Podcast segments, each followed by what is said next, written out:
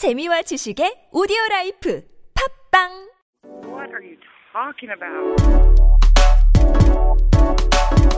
안녕하세요 여러분 선현우입니다. Welcome back to my podcast. This is the sixth episode of this podcast. 여섯 번째 시간인데요.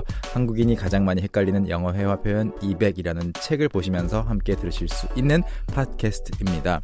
여섯 번째 시간인데 바로 이 두 표현을 한번 비교를 해보겠습니다. 굉장히 비슷한데요. 많이들 헷갈리세요.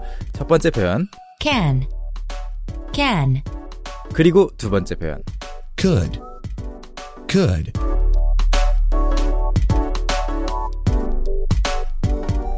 사실 can 하면 이걸 뭐 모르는 사람은 거의 영어를 공부한 사람 중에는 없다고 봐도 과언이 아니죠. can 할 수 있다. 거기에 이제 not을 붙이면 cannot 할 수 없다. 이걸 줄여서 can't 못한다 똑같은 말이 되는데 이것의 과거형이 기본적으로는 과거형이 could죠. could, can, could.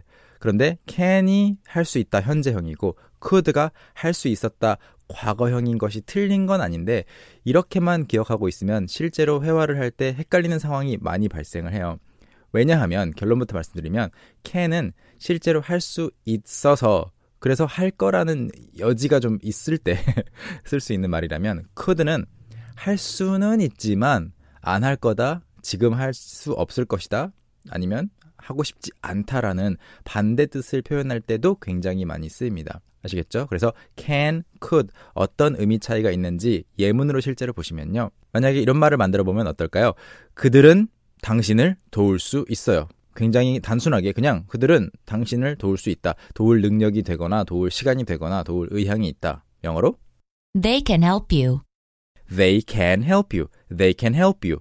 They can help you. 물론 can을 강조한다고 can help you 이렇게 발음하다 보면 뒤에 can't 생각하고 t 발음을 안 했어도 듣는 사람 입장에서는 they can help you. They can help you. 이렇게 발음하면 아, can't라고 말한 것처럼 오해할 수 있으니까 can을 너무 많이 강조하지는 마시되 they can help you. 오히려 can 뒤에 나오는 그 동사 실제 내용의 강세를 주시면 의미 전달이 잘 되더라고요. 그래서 they can help you 이것은 그들은 당신을 도울 수 있어요라는 말이 되고요. 뭐 만약에 they could help you라고 바꾼다면 어떻게 될까요? They could help you. They could help you. 도와줄 수야 있겠지. 도와주고 싶은 마음이 있다면. But they won't help you. 실제로 도와주진 않을 거야. 왜냐하면 자기들도 바쁘거든. 이런 말을 하고 싶을 때 쓸 수 있는 게 could예요. 예문을 좀 더 보자면 I can look it up online. I can look it up online. I can look it up online. 나는 그것을 인터넷으로 찾아볼 수 있다. I can look it up online. 나 지금 휴대폰 손에 쥐고 있고 바로 검색창 떠 있고 네이버, 구글 떠 있어요. 그래서 바로 찾아볼 수 있다. 그리고 We can watch a movie at home. We can watch a movie at home. 집에서 영화 볼 수 있지. 지금 밖에 비 와서 영화관 가는 게 좀 불편하지. We can just watch a movie at home. 밖에 나가지 말자. 그냥 영- 집에서 영화 볼 수 있어. 라고 말하는 상황이고, 만약에 can을 could로 바꾼다고 하면, I could look it up online, but I won't. I could look it up online, but I won't. 나 인터넷으로 찾아보면 분명히 답 나올 거야. 이 퀴즈 정답 또는 어떤 수수께끼 정답 나오겠지. 그렇지만 나는 안 찾아볼 거야. 나의 혼자 힘으로 해볼 거야. 고집을 피우고 싶을 때 또는 어떤 의지를 나타낼 때 I could look it up online, but I won't. I'm going to try to solve this puzzle myself. 내 스스로 한번 시도를 해볼 거야 라고 할 때 쓸 수 있겠고요. 그리고 이런 말도 가능하겠죠? We could watch a movie at home, but I want to go out.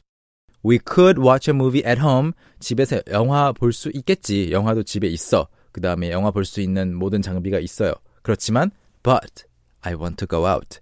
집에서 영화 볼 수도 있다라는 가능성이 있는 건 알지만 나는 그걸 선택하지 않을 거야 라고 말하고 싶을 때 could를 쓰는 거죠. 아시겠나요, 여러분? 어쩌면 뭐뭐 할 수도 있겠지가 could인 거고 그러니까 과거형의 의미는 전혀 없다고 볼 수 있겠죠. 이 문맥에서는 과거형이 아닌 건 아니에요. could가 실제로 과거형 맞아요. 그렇지만 과거형의 의미가 아니라 그냥 그럴 수도 있겠지만 이렇게 하는 게 어때? 라고 말하고 싶을 때 쓸 수 있는 표현이라는 거 기억하시면 실제로 회화할 때 이 can과 could를 비교하면서 이 미묘한 뉘앙스 차이를 표현할 수 있을 겁니다. 자, 그럼 can과 could의 차이도 대화를 통해서 한번 비교를 해볼까요? 첫 번째 대화입니다. Can I come over to your house this weekend? I can ask my dad. Wait a second. Can I come over to your house this weekend? 이번 주말에 너희 집에 놀러 가도 돼? I can ask my dad. Wait a second. 우리 아빠한테 물어보면 돼. 잠깐만. 여기에서는 그냥 있는 그대로 가능성만 가지고 이야기를 하고 있는 대화라면요. 두 번째 대화. The report is probably not ready, right? I could check, but I don't think it's ready. The report is probably not ready, right? 보고서가 아마도 아직 준비 안 됐지 또는 안 됐겠지라고 묻자 B가 I could check, but I don't think it's ready. 확인은 해볼 수 있어. 그렇지만 확인은 안 할 거야. 왜냐하면 I don't think it's ready. 준비 안 된 것 같으니까. 차이가 느껴지시죠? 확인은 해볼 능력이 되는데 안 할 거다라고 할 때는 I can check가 아니고 I could로 가는 거죠. 네, 오늘은 이렇게 can과 could의 차이를 비교해 봤는데요. can 굉장히 중요한 단어죠. Can, can, can 세 번 반복하게 되면 제가 매일 아침 EBS FM에서 하고 있는 생방송 라디오 프로그램이기도 합니다. 거기도 들어와 주시고 can, could 차이점 꼭 기억해 주세요. 저는 다음 시간에 뵙겠습니다. See you next time. Bye.